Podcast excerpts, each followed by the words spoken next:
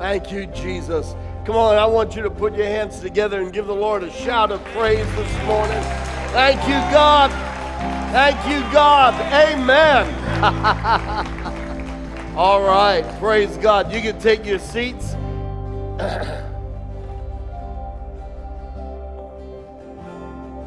Thank you, Jesus. Well, God is good, isn't He? You all having a good time? all right. Thank you, Jesus. Well, I got to tell you, it is good to be back in the house. I missed you guys, missed you last week, and uh, thank you. And it is good to be home. This is home, praise God. It's good to be with you. Amen.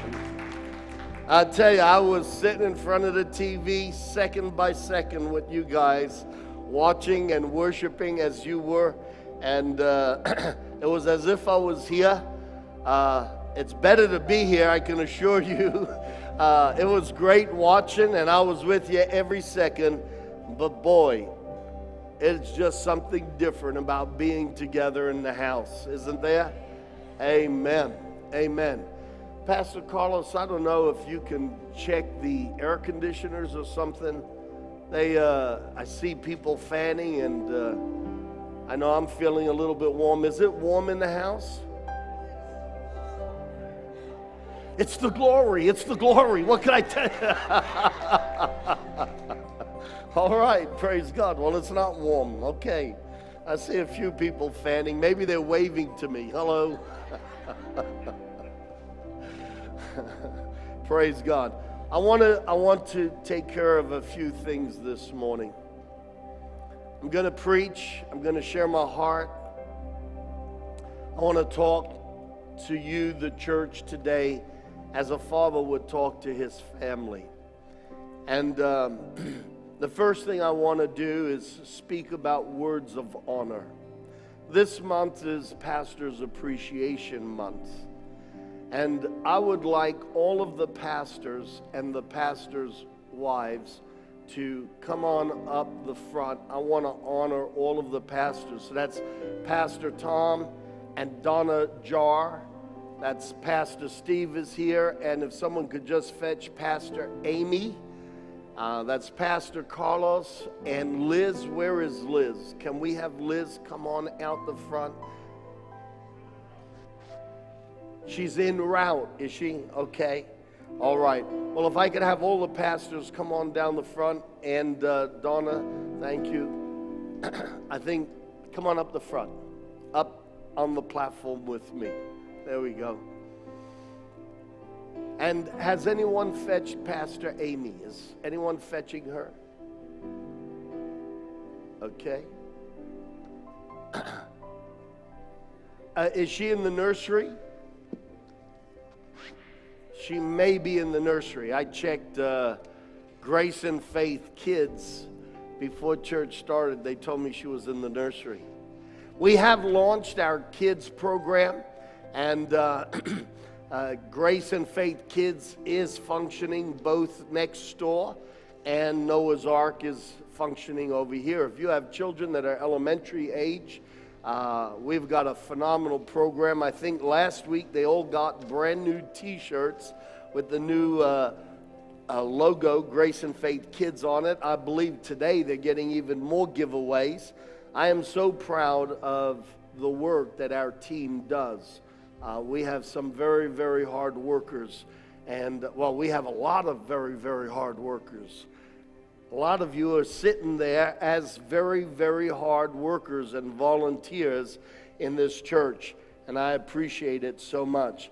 I'm going to share a couple of scriptures as we're waiting on Pastor Amy to come on down, and uh, I think Pastor Carlos is still looking for her. So as soon as he gets back, but in the meantime, in Hebrews chapter 13, verse 7, this is what the Apostle Paul writes. And yes, I said the Apostle Paul. Some people quander whether Paul wrote the book to the uh, of Hebrews. I uh, I see a lot of Paulisms in this here passage of Scripture, uh, and so I firmly believe that Paul is the author of the book of Hebrews. But nonetheless, in chapter 13, he says a number of things uh, regarding leadership. And firstly, he says in verse 7 Remember your leaders who spoke the word of God to you. Consider the outcome of their life and imitate their faith. Wow. You know, in everything, we're followers of Jesus Christ. And yet, the Word of God puts a great emphasis on pastors and what their lifestyle should be like. And here, the Apostle Paul says, imitate their faith.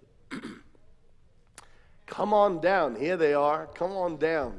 We pulled Pastor Amy out of uh, uh, ministry and uh, just want her to join us here for a minute. Imitate their faith. You know, we're called to live our lives as an example. I'm not saying that we do that perfectly every time. But what I am saying is look at the honor that the Word of God gives to those who have been called into the ministry. Number one, it tells them that to whom much is given, much is required, and we will be held accountable. And, uh, and yet, at the same time, it then exhorts the body of believers to imitate their faith. Now, I know I don't have it on my notes, but verse 17, 18, and 19 uh, goes on and it says uh, to honor them, to respect them, to obey them, to submit to them. And I don't know how easily we could pull up verse 17, 18, and 19, but it goes on to say, Something like I just said. I had it on my page earlier and I pulled it out before I sent it to the guys. I thought, no, I need to keep things brief and keep things moving. But nonetheless, that's all right if you don't have it already. But in verse 17, 18, and 19, he goes a step further. He says, Obey them, respect them, submit to them as people who must give account of your lives. And uh, every one of these pastors has an obligation, and that is not to necessarily be the most popular person in your life, but the most honest, the most caring, the most truthful to you. And the Word of God says, honor them and respect them as, here we go, have confidence in your leaders, submit to their authority because they keep watch over you as those who must give an account. You know, sometimes we always want to be the guy at the top. Well, in the body of Christ, the guy at the top is the guy who has to wash everybody's feet. That's the way Jesus did it. When we say at the top in the body of Christ, it's not the way the world says it. To get to the top, you kick, you lie, you steal, you cheat, you push ahead, and all of those carnal, selfish, ugly qualities come to the front. But in the body of Christ, to lead is to serve. And I thank God for a group of men and women here who serve extraordinarily well. They serve me, they serve you. And uh, I appreciate them so much. I have Donna Jar here, and uh, Liz is en route. And the reason why I asked for them to be out the front as well is because I grew up in the ministry. And you can't have one member of a marriage in the ministry without the other also paying a price and making a sacrifice. And so, in the case of Liz and in the case of Donna as well, they serve this church in a different way and in a very important way.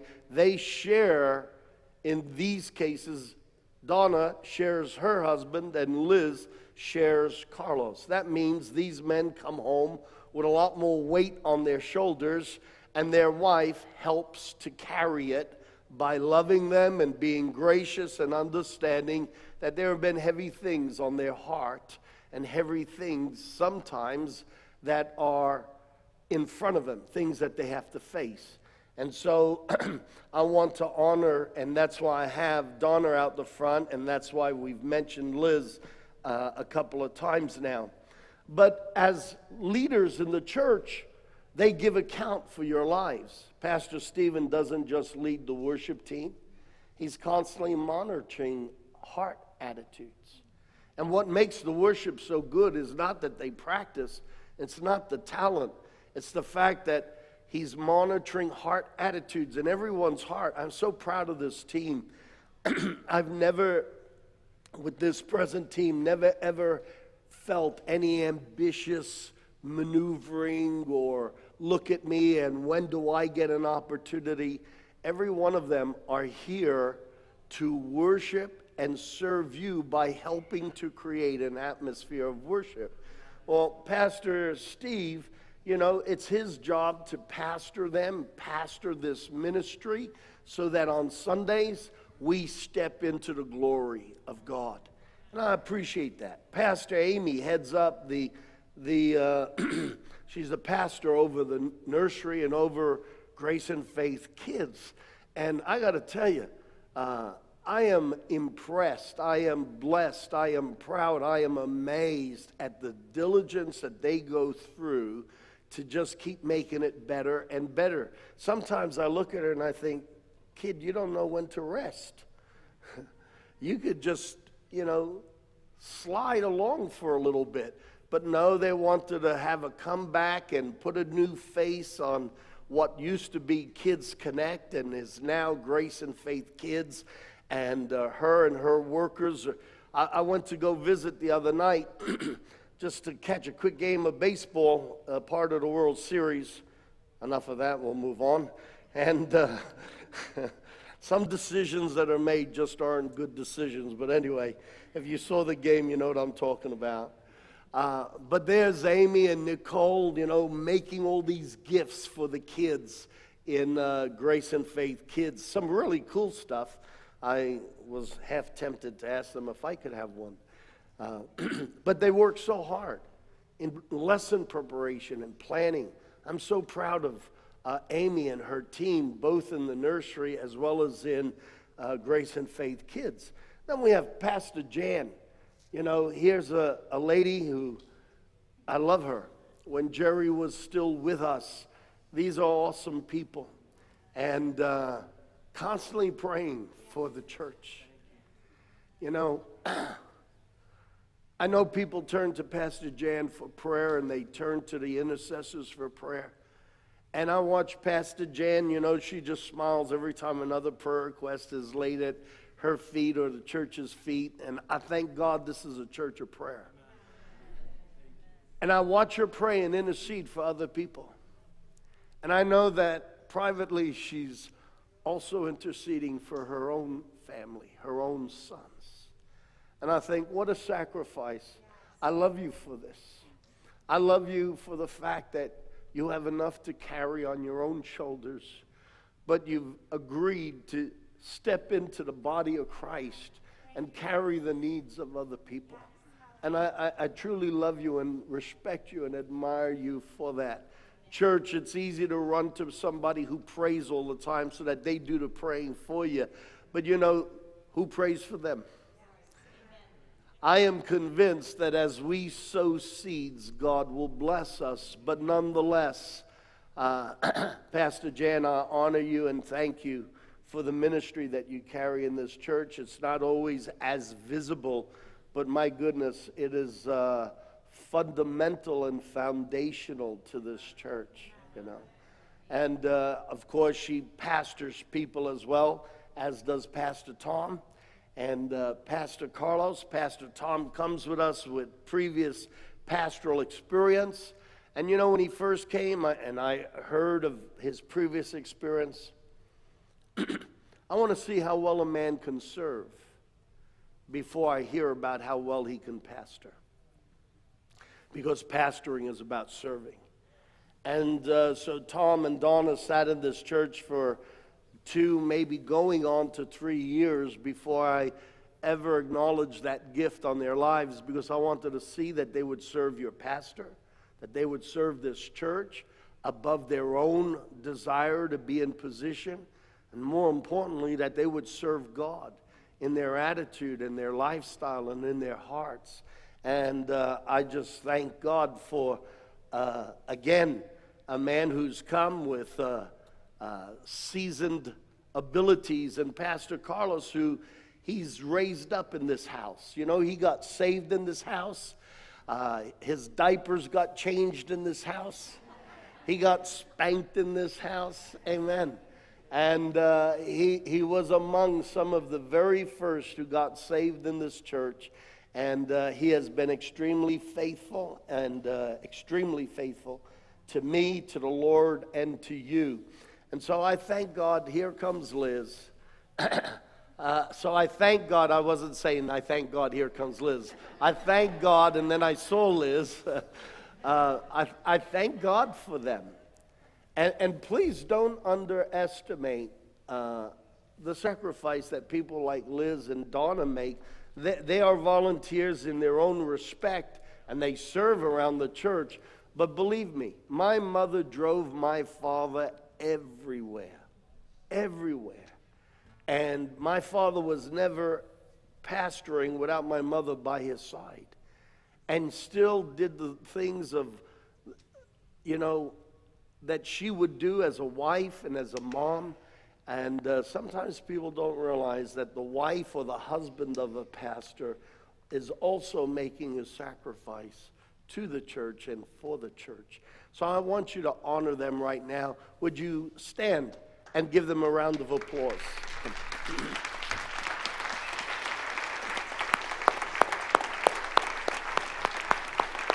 Come on up. You give it to them. There you go.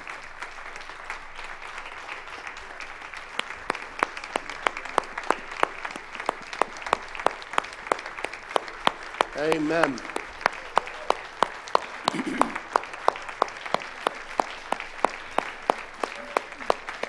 Amen.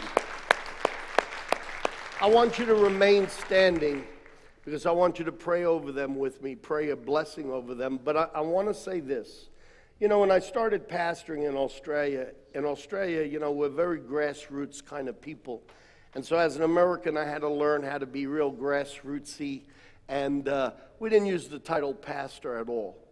And uh, Here in America, titles back then were a lot more important, and there's been a transition in the American culture. And so titles are becoming less and less important. I've never been a title orientated type person.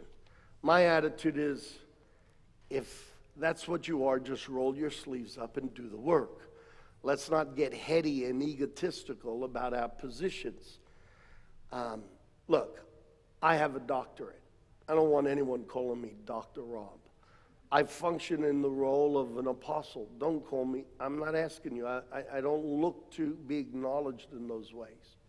But I will say this because of how our culture is going, and we have such a cancel culture, and because respect and honor is disappearing, I'm going to ask all of you to recognize your pastors with the courtesy of calling them pastor. Honor that. Not because we're our titles. I'll tell you right now, if I see a person wearing their title like a crown, I'll take it away. It, it, anyone who's been in this church long enough, you know, we, we just do the work of the ministry. But because of what's happening out there, and what out there too often creeps into the body of Christ, I want to encourage you, not for the sake of puffing people up, but for recognizing God gave the position. And therefore, we honor the Father by honoring the ones that He has chosen to serve. Can I get an amen? Amen. Now, I want you, we sing this song, the blessing song, and I love this song. And we're going to read it, and we're going to put the verse up. And I want you, as a congregation, to put your hands towards the pastors and in Numbers chapter 6, verse 24 to 26, if we could have that verse up on the screen. I want you to read this and pray this over them. So we're going to be praying it even though we're reading it. Okay? Here we go. The Lord bless you and keep you.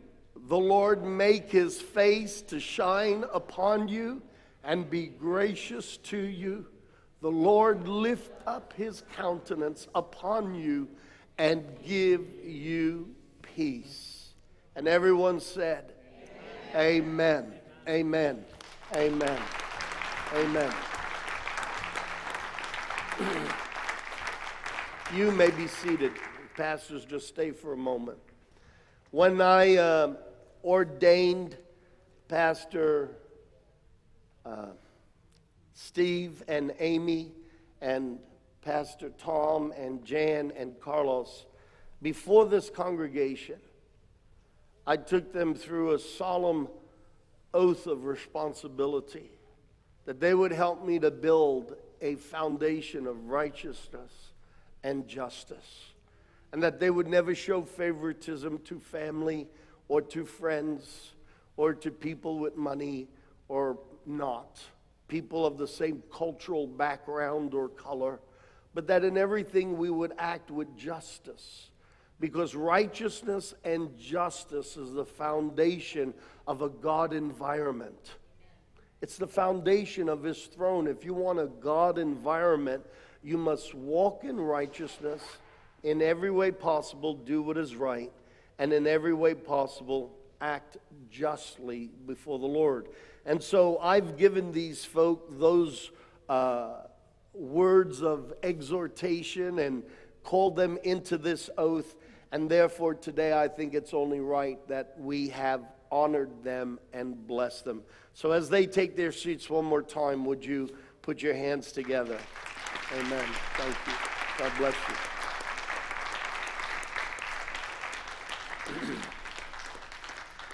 If it's okay, I'm going to ask the worship team to stay with me. Do we have enough stools? Otherwise, take a seat in the very front and you'll be more comfortable if you want, because I want to finish with some worship. Um, if you would ask me what's the sermon title today, it's Words of Honor, Words of Thanksgiving, Words of Worship, and finally, Words of Wisdom. I have several words that I want to share this morning things that I believe God has put on my heart and I believe are very now and very important. And so uh, I want to talk about words of thanksgiving. As you know, I wasn't here last week, and uh, I had a very serious accident.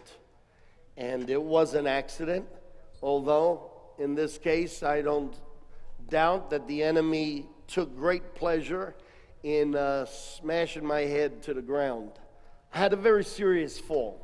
It was an innocent thing. We were working in one of the other suites, and uh, I stumbled and fell backwards and fell flat on the back of my head on the concrete.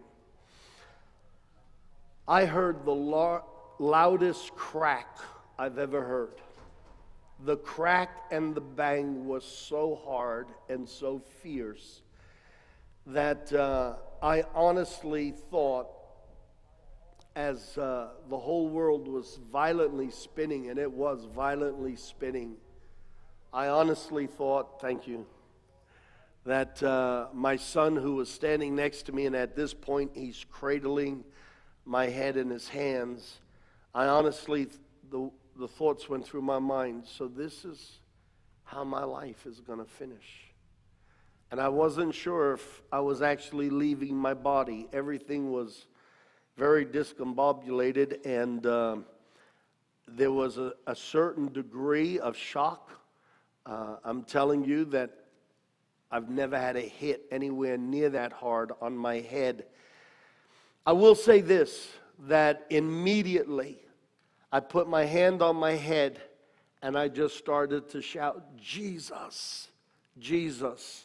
In fact, I did it so loudly, and I'm not ashamed of this, that our tenant, who's in the front of Suite A, she sells insurance, she came running to the back. It's it's a hundred feet with walls and doors in between, and she came to the back and yelled out, "What's going on? Is everything okay?" And my son, as I'm holding my head and shouting Jesus, uh, just let her know that I had fallen and had hit my head. Um, immediately, there was a numbness around my head, and I couldn't tell if it was pressure building or just numbness. I was not familiar with that kind of pain. I kept shouting Jesus, and the second thing I did was I grabbed my phone and I dialed Pastor Carlos and I said, quickly, I want you to activate the prayer chain and get the church praying. That's how serious it was to me. I've been hit pretty hard. I've played Aussie rules football. Uh, it, it's pretty rough. We don't use any padding, and it's a pretty rough game. I've played baseball. I've been hit in many different ways. Um, this was a hard hit. This was a very hard hit, and I knew that I needed God's help. And uh, the third thing I did was I told my son to drive me to the ER uh, because I wanted to make sure there was an internal bleeding in my head. The whole time I continued to hold my head and I just continued to say, Jesus. From here back, my head started to swell. And uh, it had risen on the surface of my uh, head and it had come to a huge lump in the back. And um, to be honest with you, when my son was holding me, I honestly thought that the back of my head had cracked like an egg from the impact that was so hard and from the cracking sound that I heard. Fortunately, I wasn't even bleeding on the outside. When they finally did brain scans and x rays of my shoulder, I hit so hard uh, I couldn't stand up without bracing my shoulder. I couldn't open my mouth. My jaw felt like it was dislocated. Uh, things just weren't sitting right, and my neck was as stiff as anything. Uh, when they did brain uh, head uh, scans, again, everything was spinning as I went to lay down. There's a verse that comes to me that is near and dear to me, and I'm preaching. I'm sharing a word of thanksgiving, but I'm preaching.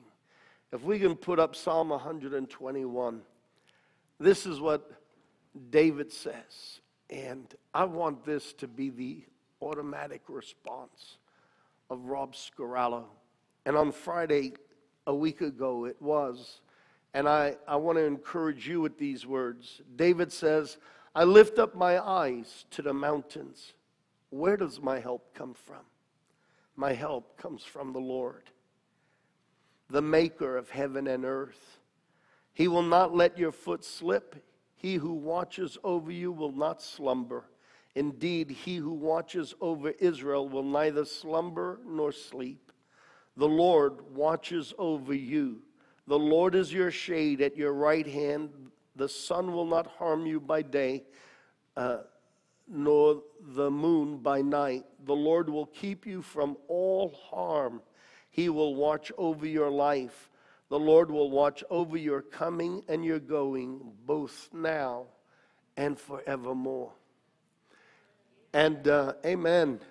And I can honestly say that my immediate response was to look to the hills from whence my help comes from, the mountain of the Lord. And uh, after they came back with the results of all the x rays and uh, the, the head scans, the doctor examined my head, saw that it was black and blue on the top uh, and that it was quite swollen. And he says, Well, you don't have uh, a skull fracture, you don't have any fractures in your shoulders. Um, he said, You don't even have any internal bleeding, but you are concussed. I will say that even this morning, I'm still a little lightheaded, and every once in a while, I feel myself swaying a bit, and it's not to the music. Um, but God protected me. Amen. Without a question. I want to show you a picture of my left shoulder. If we can just throw, there was quite a bit of black and blue. It's yellow at this point. Uh, and uh, that wasn't the major hit. What really hit and hit hard was my head. I think I chipped the bone in my elbow because all I have to do is rest on it and I'll see stars. But I'm going to tell you that Friday night when they released me, we talked about prescription drugs. They warned me that the next day I would be in a lot of pain. They said, anything you feel now, you will feel far worse tomorrow. Um, all I had was numbness. My scalp was tingly.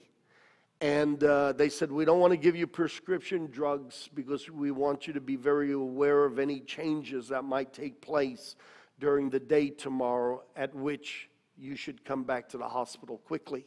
They said, We would give you uh, muscle relaxants for your shoulder, but you know, we're half and half about that for the same reason. We want you to be fully cognizant.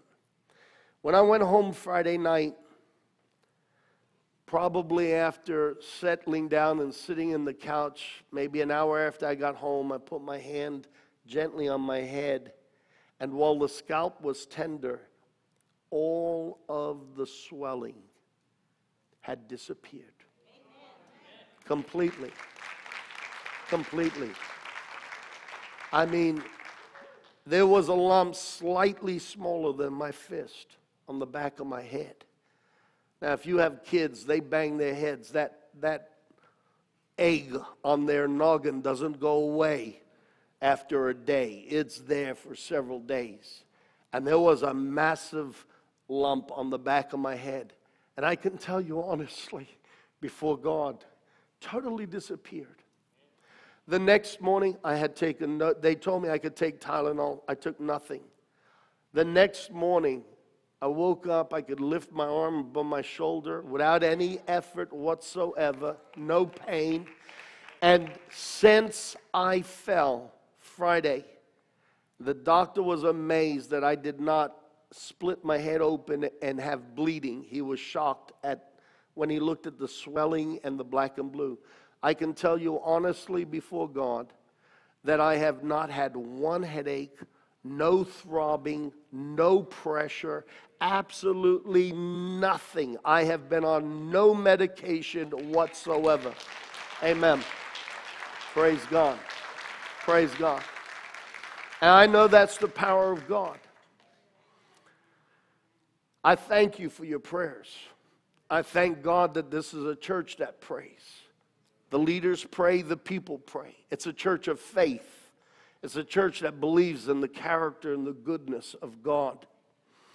And um, I went to uh, see my doctor several days later, uh, as was recommended to me, a follow up visit. And they, he, he looked at me and I told him the story. He knows I'm always getting miracles. He doesn't understand me. He, he told me one time he even tried it. He cracked a tooth. He had a cracked tooth and was chewing on a nut, and suddenly he saw stars. And he said, Jesus. And he said, instantly the pain went away. He said, I don't understand this stuff, but it worked. I tried it. Every time I go see him, I look for an opportunity to witness and uh, always be prepared to share your faith.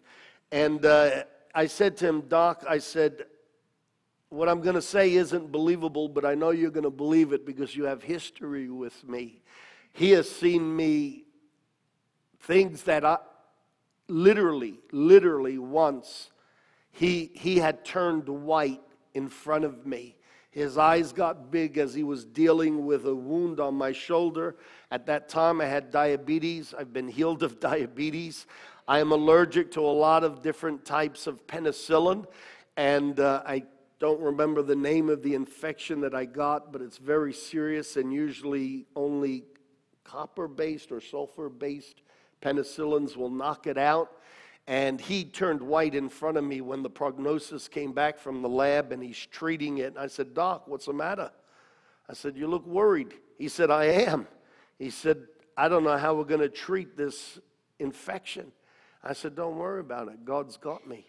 And the thing cleared up within a day or two. You know, when there was a change of health insurance, I lost him as my doctor. And four or five years later, maybe seven years later, I finally managed to be able to go back to him. I said, Do you remember me? He said, How can I not remember you? And he starts listing all the things that I've been healed of.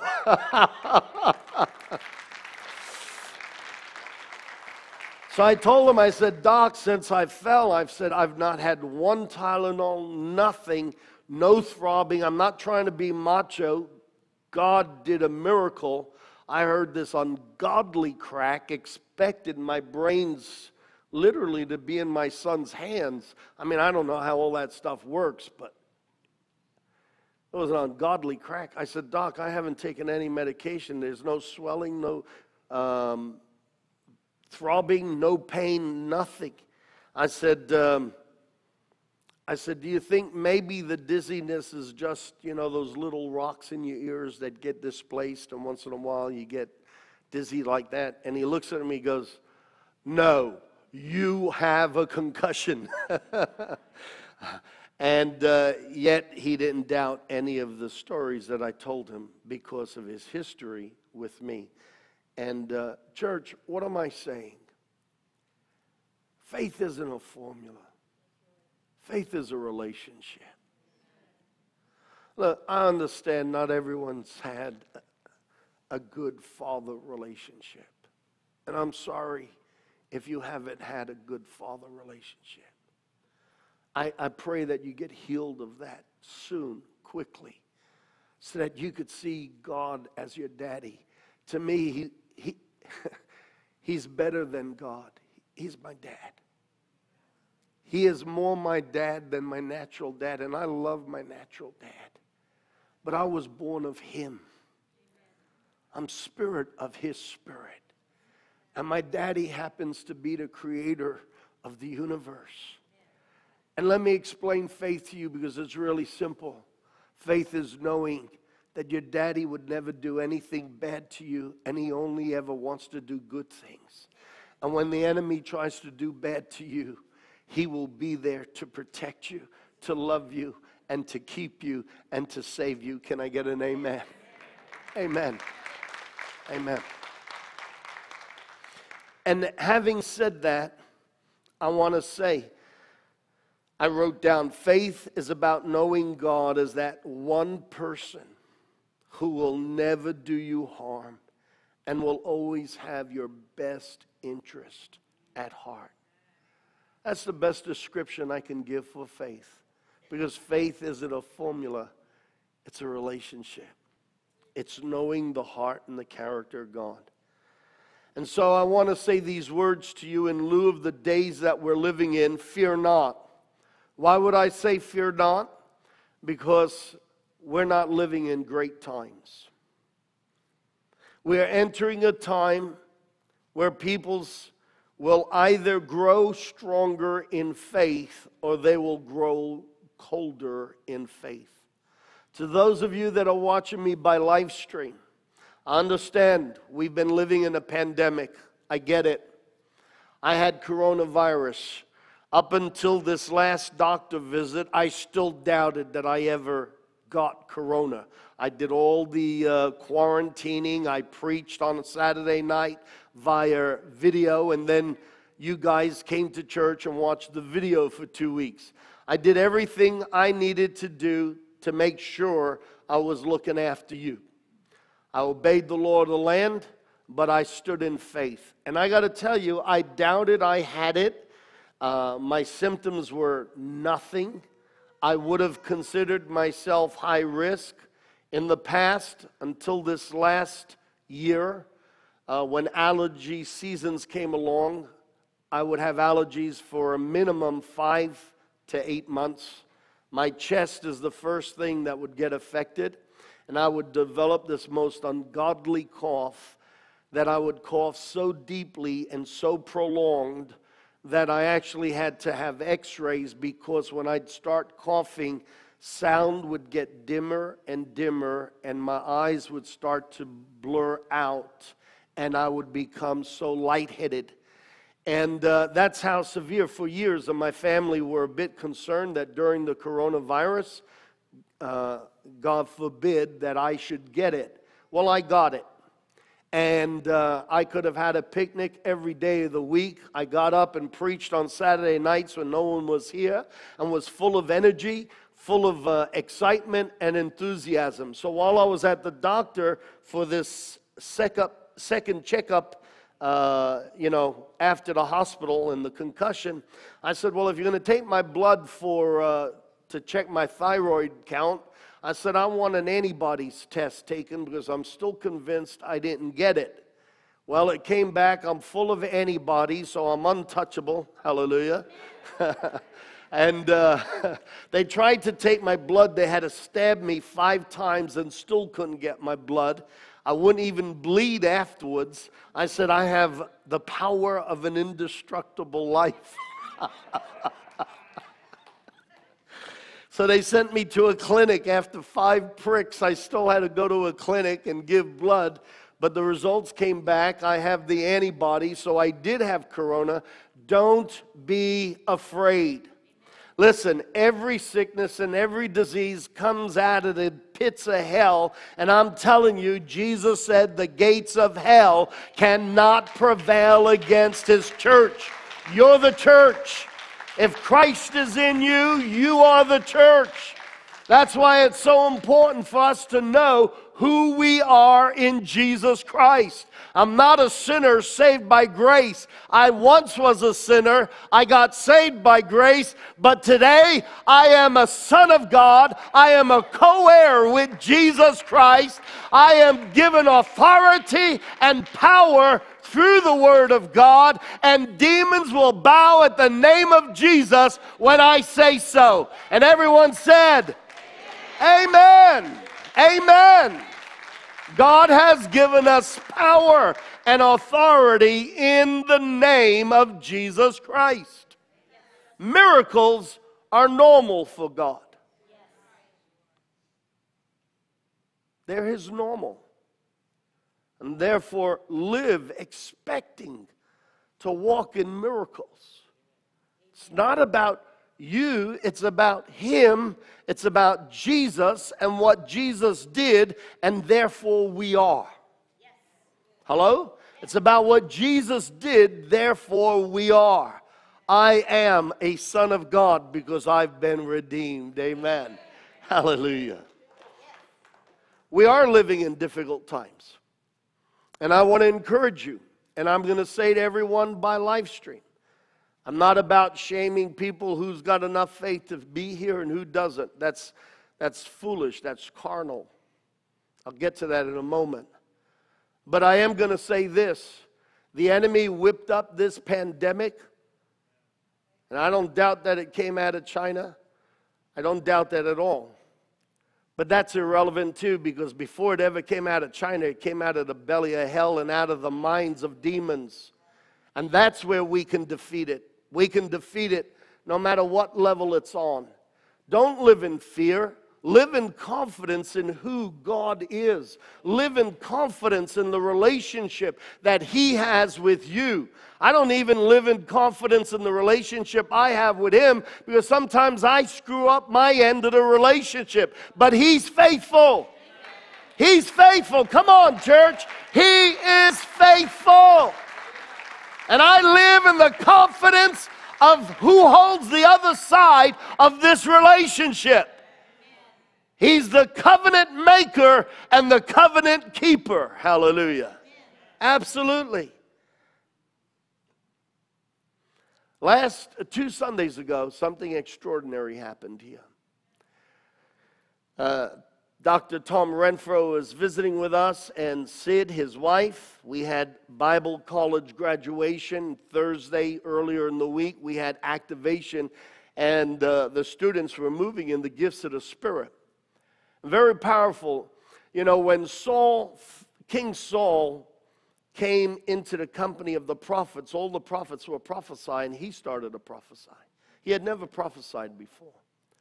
When you come under that anointing, the heavens are open to another degree.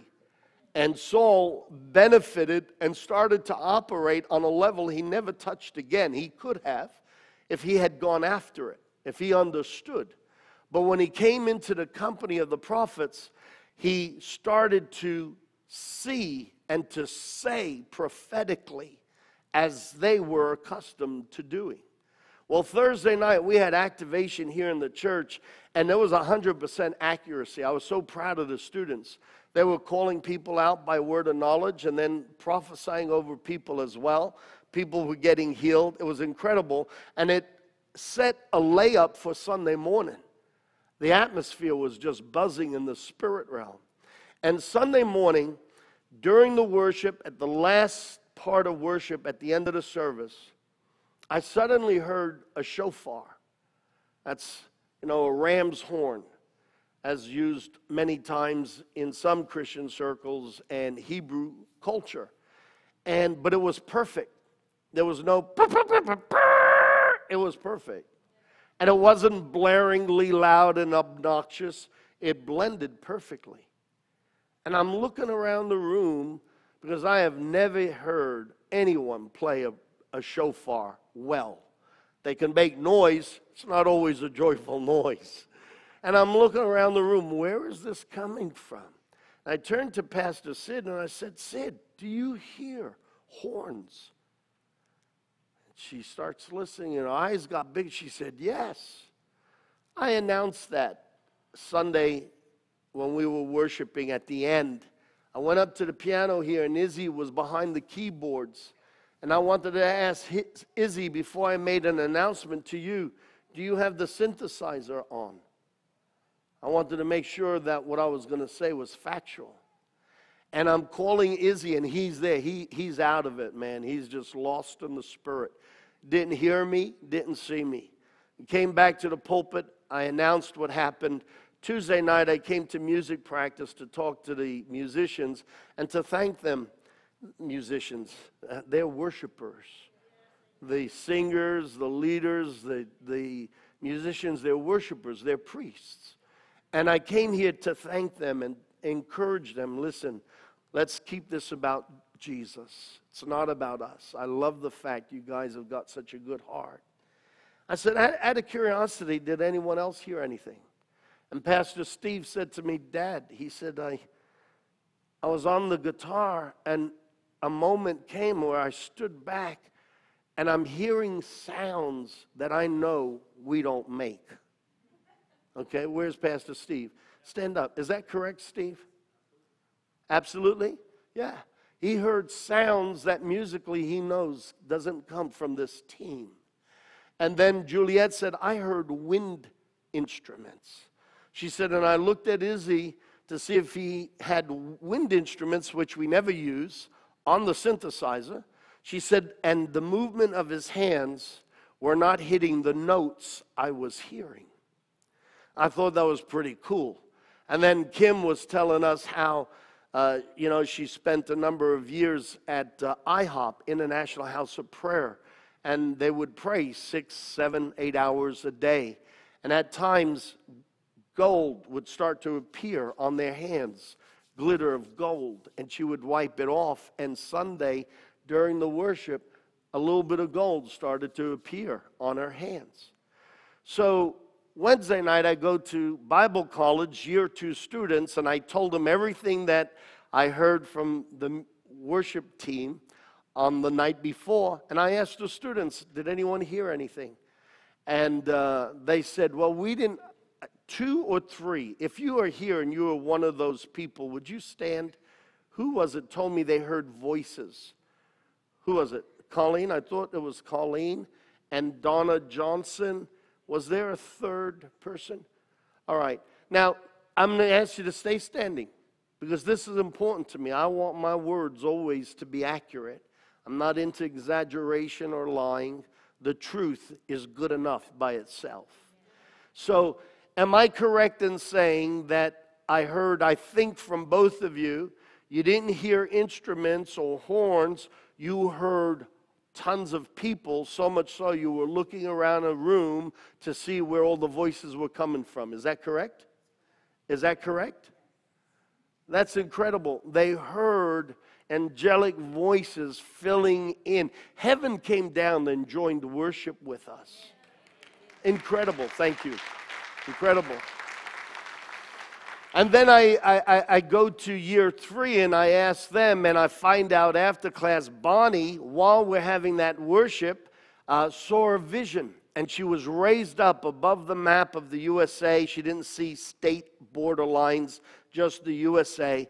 And she saw a white, glorious cloud coming up over Florida, filling Florida, and then filling the whole of the USA. And she understood. While she's seeing it, she was yelling out in the worship, I can see it, I can see it, I can see it. And she's telling me on Thursday that she had this vision and she knew in her heart it represented revival. I shared it with the prayer team uh, either Thursday morning or Friday. Uh, I don't remember if it was before you shared your story or afterwards. If it was after, it would have been Friday. If it was before, it was Thursday morning. And Danielle Pollard, who's away on vacation at the moment, her husband Michael, usually plays drums. Drums. By the way, isn't Kim doing a great job on the drums? Good on you, buddy. She said, Was someone getting delivered during the worship? She said, I saw you turn to Pastor Sid. At that moment, I heard a loud scream, like a terrified scream. Was someone being delivered? I said, Not that I'm aware of. And, um, uh, but obviously, she was hearing in the spirit realm. People were hearing and seeing things in the spirit. And what she was hearing was the, the fear of demons of a church breaking through to another level. Supernatural things are happening. Supernatural things are happening. And it was only a matter of uh, days later, that Friday, is when my head went crashing to the ground, and I know accidents happen. But I'm sure demons took joy in that. But even in that, yet will I rejoice in the Lord. We had a miracle even in that. Amen. And so I want to encourage you. Let's run after God. For heaven to join our worship, and I've, I've experienced this before. And I've watched videos of other churches and people testifying of these uh, phenomenal situations. This is real. I know that I heard. Let's put it this way these are not people who are liars. And if they want to lie, they'll just jump onto the same story and say, No, I heard what you heard. No, people are hearing different things. And they're ethical people, they're responsible people. Uh, they're not looking for fame or glory, and it all happened in the same service. The Spirit of God, the kingdom of God, heaven joined with us in our worship. And it tells me that God is wanting to move amongst us. And I consider that a tremendous honor and a privilege. And so I, I appeal to all of you as a church let's recognize the season we're in. Let's recognize what time it is in the Spirit. And let's run after God because I believe that soon we won't just look to the mountains, the mountains will be upon us. And the glory and the power of God's going to break out in this place. It's already happening. It's already here. Miraculous things are happening. And uh, in fact, one of the ladies in our church, Gina Faulkner, had been sharing with me how members of her family were actually having visitations, angelic, and uh, one a visit with Jesus. Look, the supernatural didn't end. God is supernatural. The supernatural did not end. It's with us. And when God moves, He moves supernaturally. And these things are to be expected. The prophet Joel said in the last days, I want to know those churches that are labeled as cessationists, they don't believe the gifts are for today. I want to know what are they going to do when the prophet Joel said, In the last days, your sons and daughters will prophesy. They will see visions. They will dream dreams. These things were never meant to disappear. They disappear because we get busy with the world rather than being busy about God. Can I get an amen? Absolutely. And so the Holy Spirit has been visiting, He is here in the midst of us. And I want to encourage you let's push in and run after God. It isn't done. We barely, barely got just a slight breath of His breath on us. Let's run after God and allow His glory to just break out in our services. Can I get an amen? Go on, you can give the Lord a praise offering. Pastor Stephen, can you get me a, a, bottle of water, please? And the last thing I want to share is very, very important also. This is election week. No, I'm not going to go. This is not about trying to tell you to go and vote. You should vote, it's important. But what's more important than that is what I want to share with you right now. Thank you. I'll take the cold. Words of wisdom. And here's my words of wisdom concised down to one sentence Don't gloat and don't mope. I'll explain in a minute, but I think you're getting it.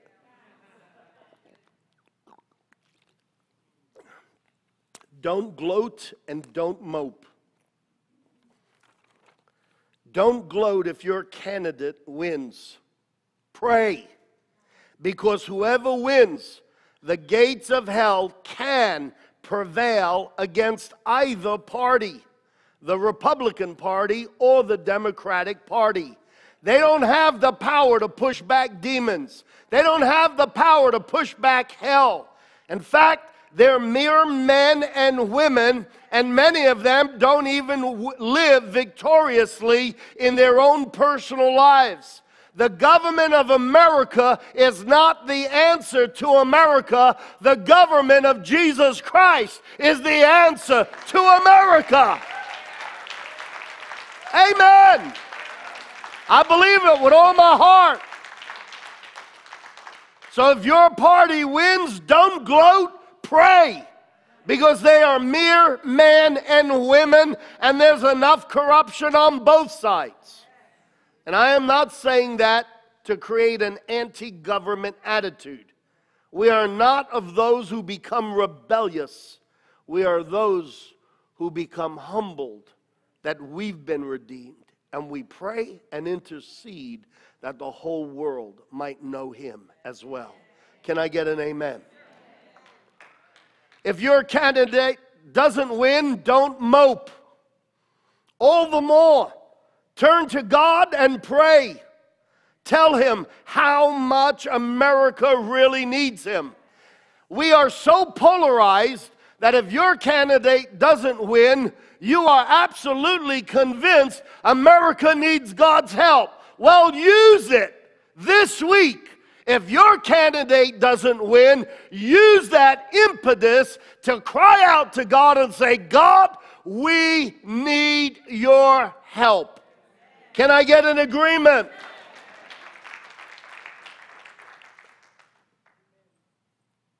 Tell them how much America really needs them.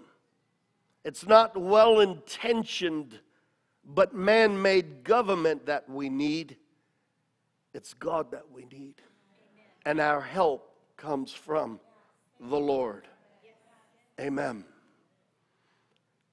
The principle of love trumps every other principle.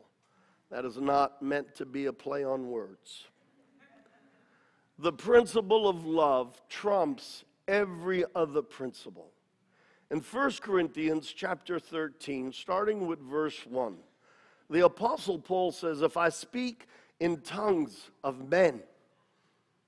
I pray that you all pray in tongues. If I speak in tongues of men or of angels, but I don't have love, I'm a resounding gong and a clanging cymbal. If I have the gift of prophecy and can fathom all mysteries, that's the gift of wisdom, and have all knowledge, that's the gift of words of knowledge, and if I have faith that can move mountains, but don't have love, I'm nothing. You see, the principle of love trumps gifts. The devil can operate in distorted gifts. What makes a gift genuine is the genuine love of God. Amen. If I give all I possess to the poor and give over my body to hardship so I can boast, but don't have love, I gain nothing. Now listen love is patient and it's kind. Your candidate won, don't gloat. Love is kind. It's not envious, it doesn't boast, it's not proud, it doesn't dishonor others. It's not self seeking and it's not easily angered. It keeps no record of wrongs. Love does not delight in evil, but rejoices with the truth. It always protects. If you're operating in love, you want to protect how the other person might feel. It always protects, it always trusts, it always hopes, it always perseveres. And the last verse that I will read on this last word, which is a word of wisdom, is Ephesians chapter 4, verse 1 to 6. The Apostle Paul says, As a prisoner for the Lord, he's talking to you, as a prisoner. Do you know that you are a prisoner for the Lord? You're not in bondage. You are a prisoner. You are captivated by Him and you have been set free. As a prisoner for the Lord, then, I urge you to live a life worthy of the calling you have received. Be completely humble and gentle. Be patient, bearing with one another in love. Make every effort to keep the unity of the Spirit through the bond of peace. Unity is more important. We're the church. What America needs is the church. As we're getting ready for election results, they're calling on the security guards and extra protection to be in various cities and different places where they expect that there might be violent outbreaks. Look at me, every one of you, look at me. This is where you decide whether or not you really believe you're a Christian and that all this Jesus stuff really is under your belt and you've got this power or you don't have this power. Because right now, the United States of America is about to face potentially tumultuous times. And you and I have authority in the spirit realm to tell those spirits of anger, those spirits of rebellion, the spirits of, ang- uh, uh, of angst to shut up, to back off, and to go back to hell where they belong.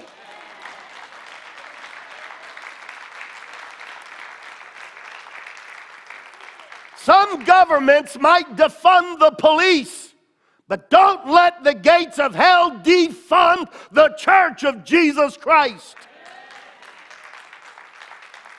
I thank God for men and women who serve in the natural to protect us.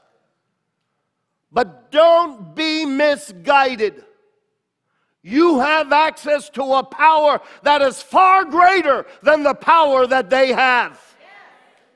We command legions of demons, and we have the authority in Jesus' name to bind them and to silence them. Jesus said when, he, when the Holy Spirit comes,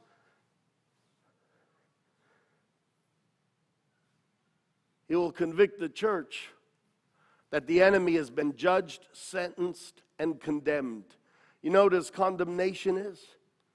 That at the name of Jesus, he's got to fall to the ground like a paralyzed uh, demon, and he must bow and he must hover and he must crawl at the name of Jesus. In fact, the Word of God says that it is ordained that even praise on the lips of a child will bring a demon to his knees.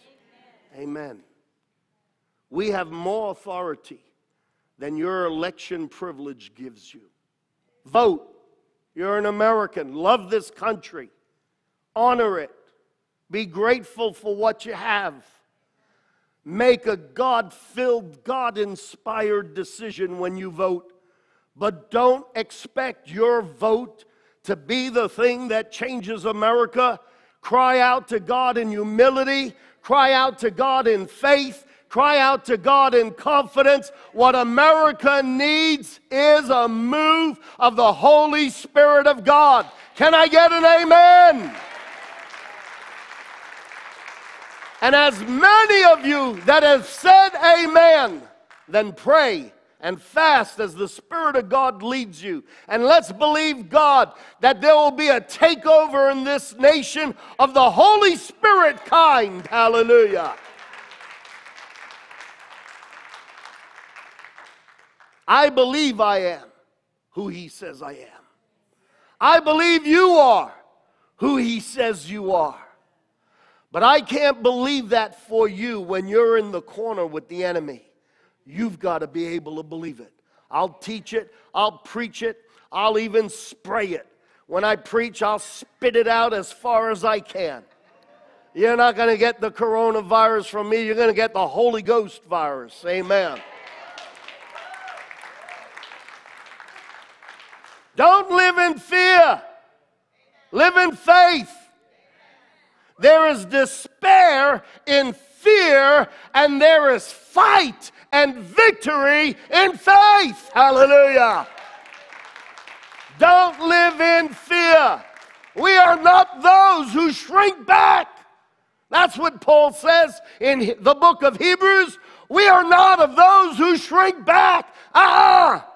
It's getting tough out there. It's getting loud out there. It's getting scary out there. Let the sons of God stand up and make themselves known. Hallelujah. Amen. Amen. Amen. Hallelujah. Yes and amen. Yes and amen. Yes and amen. In Jesus' name, we have the victory.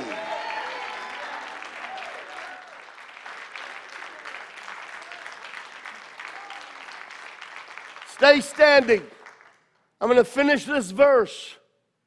You see, we are a two party nation. We are a two party nation.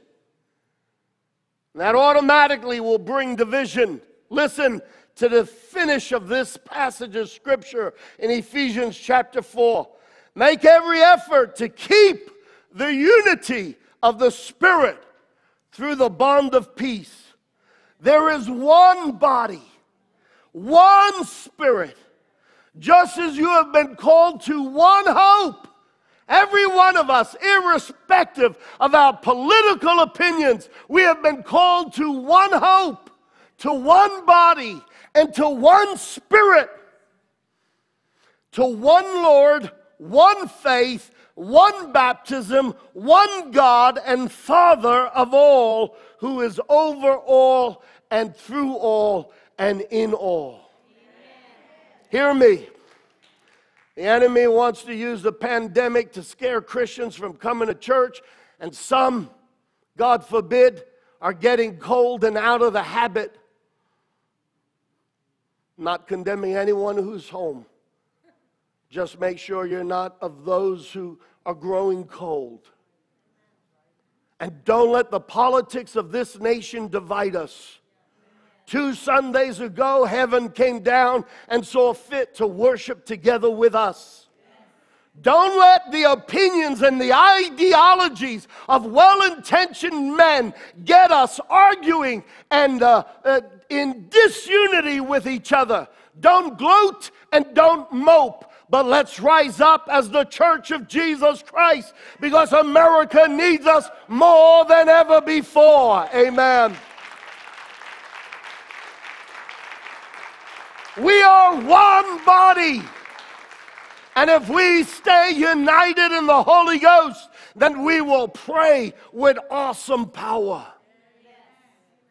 Both Peter and Paul say to husbands and wives, settle disputes among you quickly.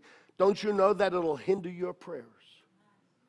Disunity will hinder your prayers. I forbid any arguments or gloating to take place in this church at somebody else's expense at the end of this election. I forbid it. We are first and foremost citizens of heaven. And we are here to do our Father's business and not to act like the people of the world. I remember hearing years ago, Billy Graham was asked if he would ever choose to run to be the President of the United States of America. And he said, Why would I ever step down from a higher position?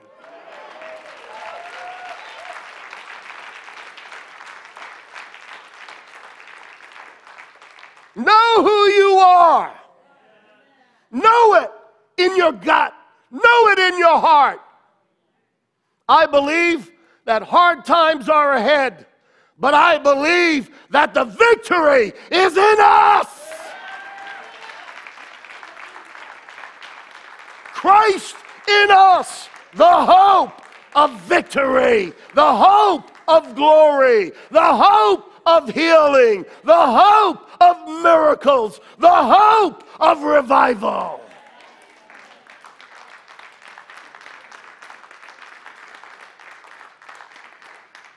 And with that, I'm going to ask the worship team to come on back because we're going to close in worship.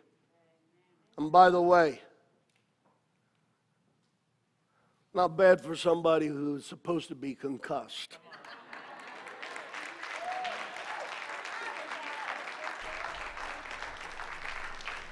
We are not of those who shrink back. There's a fight. Let's run to the rumble in the Holy Ghost. We don't fight like mere men, we fight with spiritual power and authority. Amen. Amen. Thank you, Pastor Steve. We're still going to take the offering. They're reminding me, they're holding them up. We will take the offering. In fact, ushers, as we worship, would you come down right now? As much as your pastor gets carried away with the word, I will trust you not to carry away the tithes and offerings. Bring them to him and honor him. Amen. Thank you, ushers. Thank you.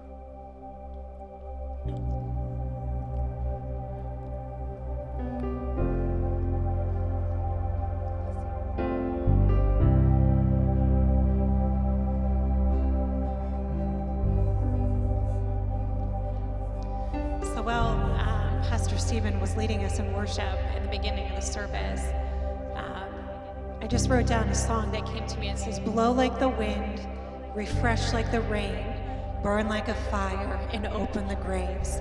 Come, Lord Jesus, come. And then Pastor Rob just came like the fire.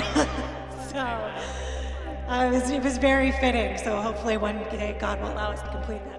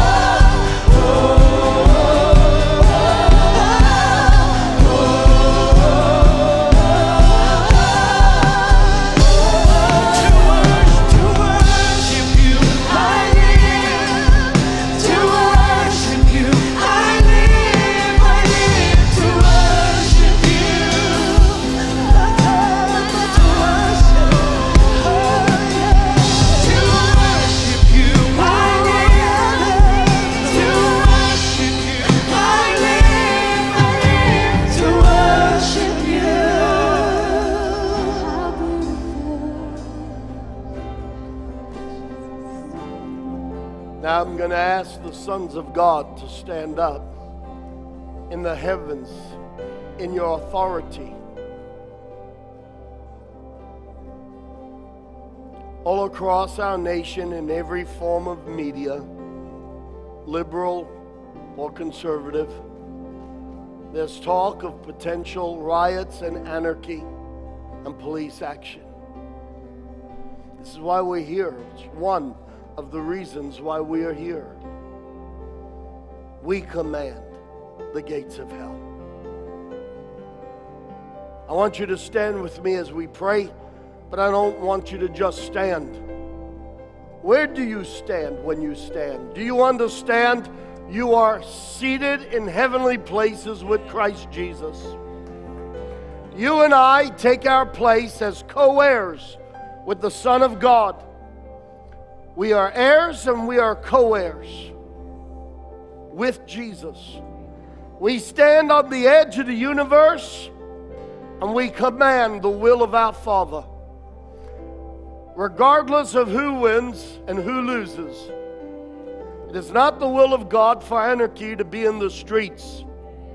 It is not the will of God for buildings to be demolished, looted, and burned, or for people to die. And therefore, on this grounds, we can all come into agreement. And I want you to pray, and I want you to command the powers of darkness who are under your feet that they're going to stay silent in our community. They will stay silent in our Tampa City Bay. And they will stay silent in the state of Florida. And they will stay silent across the United States of America. I am confident as I have preached so many times, only to find out pastors all across the states preach the same thing that I preached that morning. I am confident that other men of God are standing in their pulpits today leading their congregation to pray and bind the forces of darkness. We are not alone. So raise your voice with me in agreement take your own stand in Jesus, not in the arrogance of self, but in Jesus, and agree with me and speak out and rebuke the spirit of division and turmoil. Father, we come before you now as one body, one church. Thank you for redeeming us. Thank you for saving us. Father, we take on the mantle of authority that your Son Jesus Christ has given to us.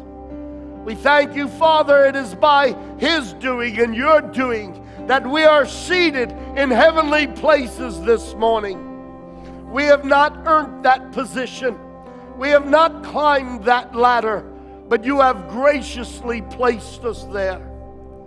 Now, with the authority that you have given us, and with the power of heaven behind us. We come against the gates of hell. We come against the agents of darkness. We come against the spirits of division and anarchy and conflict and rebellion. And as sons of the Most High God, covered in the blood of Jesus Christ, we take the authority of heaven against you. And we bind the spirit of trouble. We bind the spirit of rebellion. We bind the spirit of looting. We bind the spirit of murder. We bind the spirit of rebellion. In the name of Jesus, we bind the forces of hell by the authority of Jesus Christ. Now, Father, you said what we bind in the heavens will be bound on the earth. And so we speak to the sons of men, and in the Spirit, we release you, Holy Ghost, to get into their thinking and to get into their hearts, to bring a calm and to bring a peace. Holy Spirit, I thank you. You have the power to blow one breath and it go around the whole world. I thank you now. Breathe over the citizens of earth. Breathe over the sons of men. Breathe over those that live in this nation and bring a holy peace and a settling. Let the, the news departments be amazed at how peacefully things went. Come, Holy Spirit.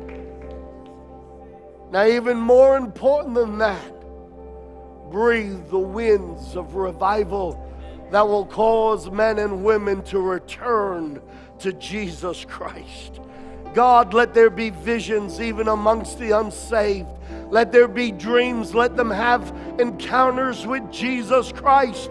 Let there be angelic apparitions, but not of the demonic, but of your holy kind. Amen. Holy Spirit, these are the last days. So we expect to hear of miraculous things invade the lives of the saved and the unsaved. Appear, speak, appoint, send agents to minister. Father, I thank you that we are living in a very holy time, a special time. I thank you that the heavens around us are open to your throne. I thank you that miracles will continue to happen and men and women in this congregation will continue to see in your Holy Spirit, hear in your Holy Spirit, and speak in your Holy Spirit. I thank you, God, for many, many outpourings of your Spirit across this nation. And we declare, hell, you can't stop it. In Jesus' name, we unleash the rivers of heaven. I thank you, Holy Ghost. I thank you, Father. We are in agreement with your Son and your word. Let revival rain down in Jesus' name. And everyone said, Amen and amen and amen. Now, listen to me. I want you to go out of your way because of where America's at and because of what's about to happen this week. We are not going to be people who give offense, and we're not going to be people who take offense. And so I want you deliberately, at your comfort level, whether you do it with your elbow, don't go for my elbow, or you want to do it with a fist, or you give each other permission, a hug. I deliberately want to encourage the spirit of unity amongst us. We must fight to keep the unity of the Spirit of God. Can I get an amen? So greet each other. However you feel led, get step out of your seat and greet each other in Jesus' name. God bless you. Have a blessed week in Jesus' name.